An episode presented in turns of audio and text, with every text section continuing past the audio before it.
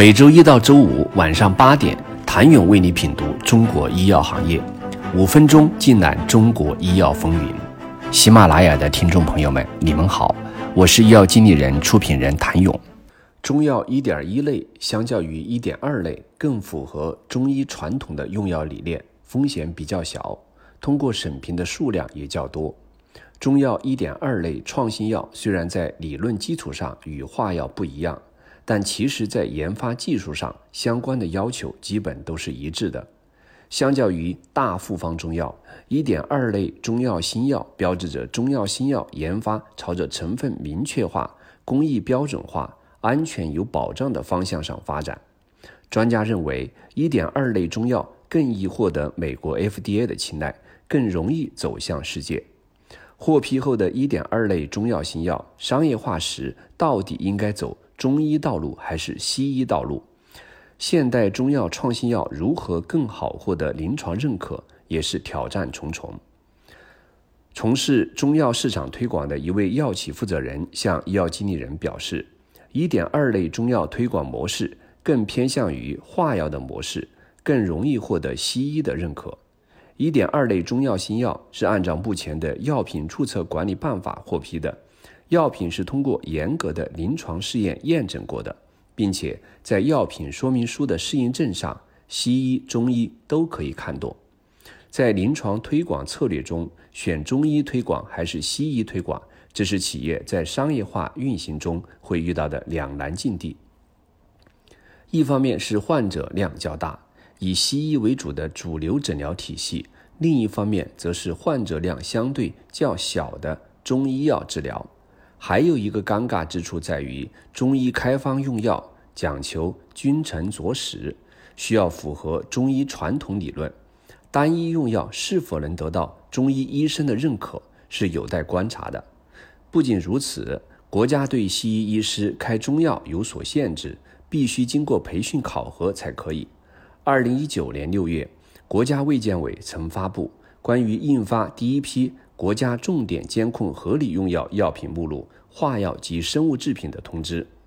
对开具中药处方的医师资质进行了限制，明确未参加过中医相关系统学习或培训的西医将不能开具中药处方。然而，现实的情况是，中医类别执业助理医师数量仅占整个执业医师群体的百分之十五点九。有专家建议，一点二类中药研发过程中要推行以西医为主导的治疗方案，并与更多同类产品进行临床疗效比较，将一点二类中药新药与主流化药和生物药产品对标，来突出一点二类新药的优势，并精准定位在具体的治疗阶段上。医药经理人北京研究院院长杜晨建议，在市场推广过程中。不要对药品进行夸大宣传，实事求是做学术推广，并且要有临床根据，将治病机理和医生和患者交代清楚，即能治疗什么，副作用是什么。相信良好的临床效果才是最好的营销措施。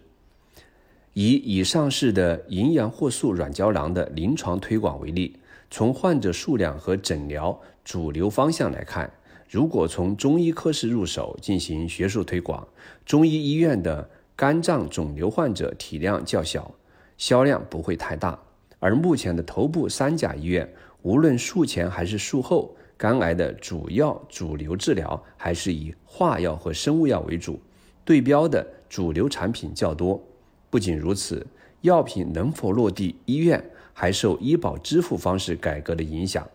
在医院以又好又便宜、医保支付认可的用药指导理念下，中药一点二类创新药在尚未进医保的前提下，能否顺利打通进院通道有待考量。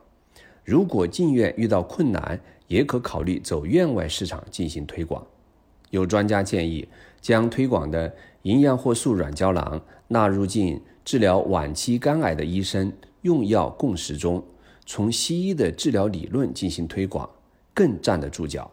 但该药要想在短期内成为主流用药，获得大量医生和患者的认可，还需要时间。上市后仍需要大量的真实世界数据进行说明，走好市场推广之路是需要花时间的。由于营养活素软胶囊为附条件上市，杜成建议在上市后应积极推动这个药品的四期临床，从数据、循证医学以及在对医生的学术推广工作等方面要夯实基本功。鉴于在四期临床数据需要大量的样本，中西医可以同步开展。谢谢您的收听。想了解更多最新鲜的行业资讯、市场动态、政策分析，请扫描二维码。或添加医药经理人微信公众号“医药经理人”，医药行业的新闻与资源中心。我是谭勇，周一见。